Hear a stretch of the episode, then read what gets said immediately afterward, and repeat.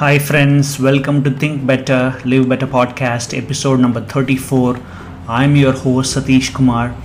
This is a podcast for human transformation. I acknowledge and appreciate you for taking the time to listen. Many people are busy being busy. You have tuned in because you need change and you have decided to make your life better in all dimensions. The reason why I do this podcast every week is I'm constantly exploring how to live a good life. As I find answers to many questions, I would like to share with the larger community to make things easier for you. Most of you neither have time to read a book nor interested to know about some ancient Greek philosophy. I sort of compile the wisdom or knowledge I have gained throughout the week and make a short podcast of 10 minutes so that you guys can be benefited. I also have a regular job like most of you do I have a family and a couple of young children to spend my free time. Somehow, I find time to read, listen to various speakers, and I am extremely passionate about creating a content that adds value to my listeners. I am super excited about today's content. I am sure many of you would have come across Stoicism or Stoic philosophy. It is a time tested Greek philosophy designed to make us more resilient, happier, more virtuous, and more wise, and as a result, we can become better people, better parents, and better professionals. Major contribution to Stoic philosophy came from three particular individuals who lived around 2200 years ago. Number one, Marcus Aurelius, one of the greatest emperors of Rome. He wrote a journal for himself without any intention of publication. Marcus died without knowing that his work is still useful to the world many centuries later. Number two, Epictetus, a former slave who became an influential lecturer and a close friend of another Roman emperor, Hadrian.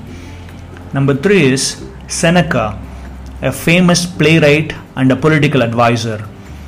Against all odds, these incredible documents created by these three somehow survived the time. They contain some of the greatest wisdom in the history of the world, and together they constitute the bedrock of what is known as Stoicism. In this week's episode, let me cover five points from the book Meditations by Marcus Aurelius.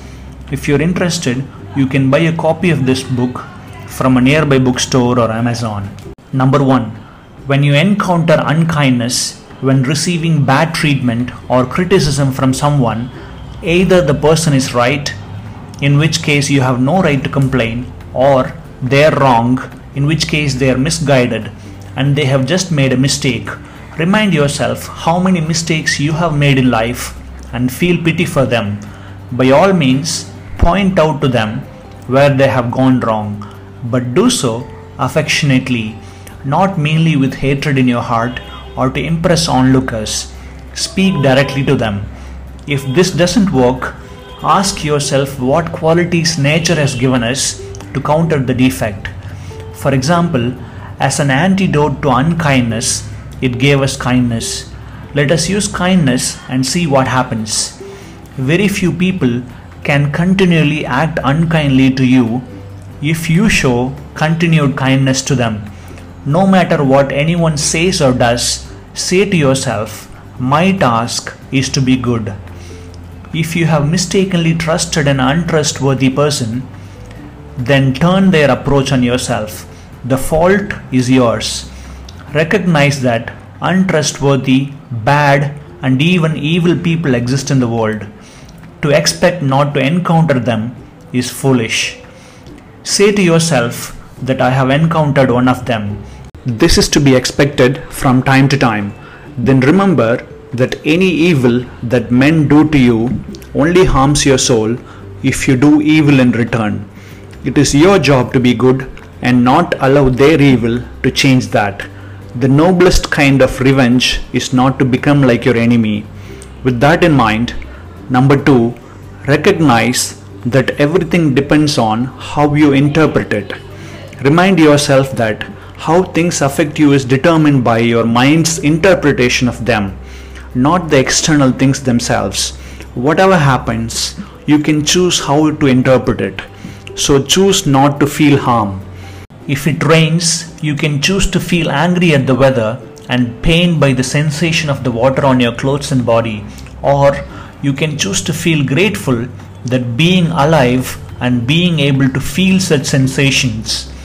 How easy it is to wipe away every impression which is troublesome or unsuitable and immediately be in all peace. So, work on gaining control of your mind to frame things positively. Ultimately, you are what you continually think. So, take care which thought you allow to exist in your own head. Your mind will take the shape of what you frequently hold in thoughts, for the human spirit is colored by such impressions. On that point, number three, your mind should sit superior to your body and its sensations. You have a body and mind. Your mind, your rational faculty, is the advantage you have over other animals. To follow nature means to recognize this and to make use of what nature has given to you. Deep down, you already know the things you should be doing, and yet you are not doing them. That's because you do not have control over your mind. Whenever you determine to do something and you don't do it, it's because your body has given you some reason not to. Do not allow pain, drowsiness, fever, loss of appetite to alter your behavior.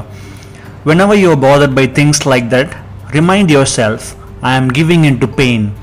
When you give in to these sensations, you make your minds the slave of the body, which leads to unhappiness, endless suffering, all from not allowing the mind to do its job. Gain control of your mind.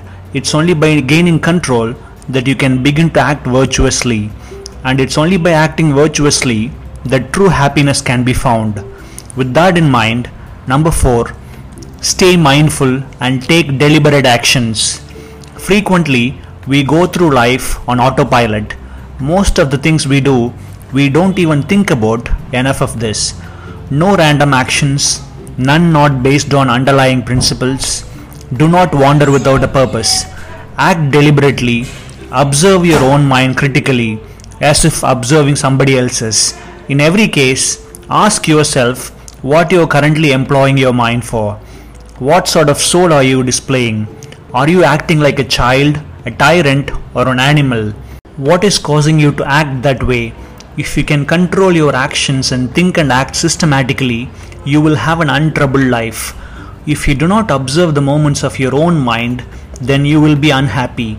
Further, you can find peace from external events at any time by going within your own mind, but do so briefly.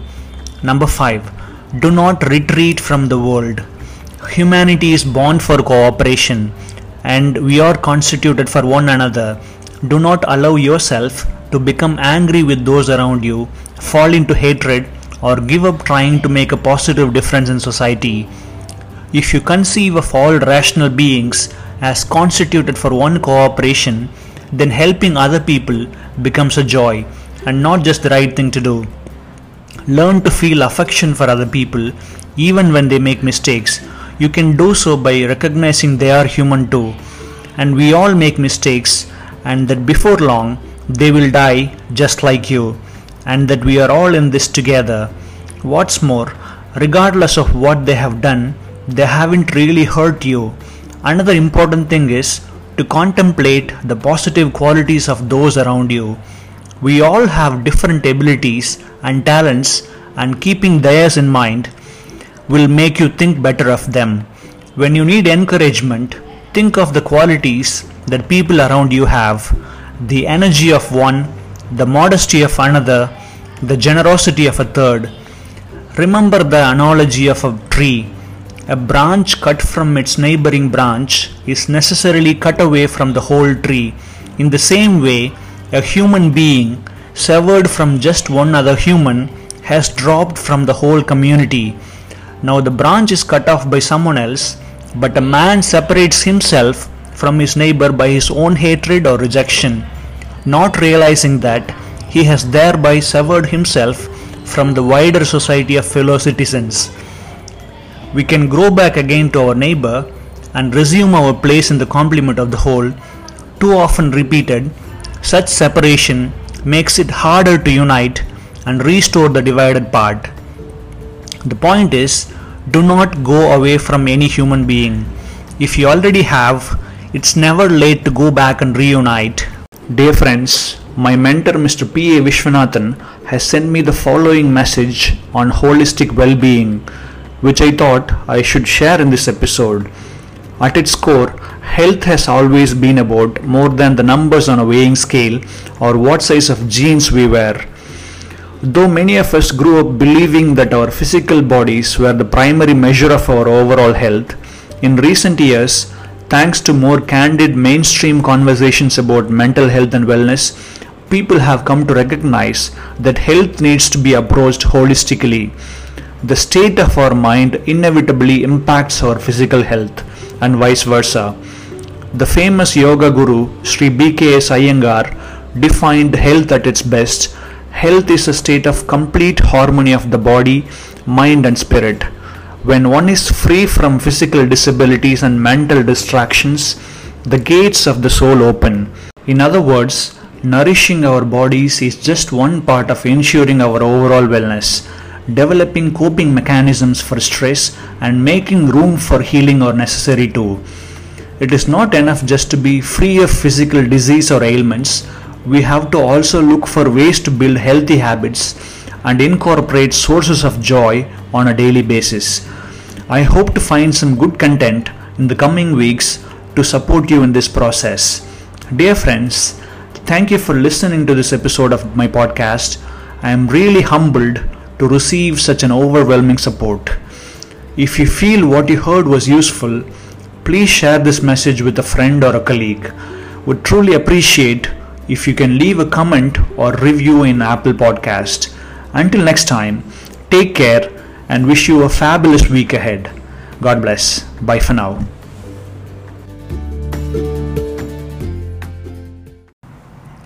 Hi, friends. Welcome to Think Better, Live Better podcast, episode number 36. I'm your host, Satish Kumar. This is a podcast for human transformation. My sincere thanks to all of you who are coming back every single week to listen, learn, and grow. This episode is part 3 on Stoic philosophy. One good friend, one good book, one kind act, one good boss, one good neighbor, one good podcast episode, or one good thought may change your life. All it takes is just one simple act of kindness or one person. I sincerely hope I am able to help all of you with whatever little wisdom I have gained from my Guru and various books. He is a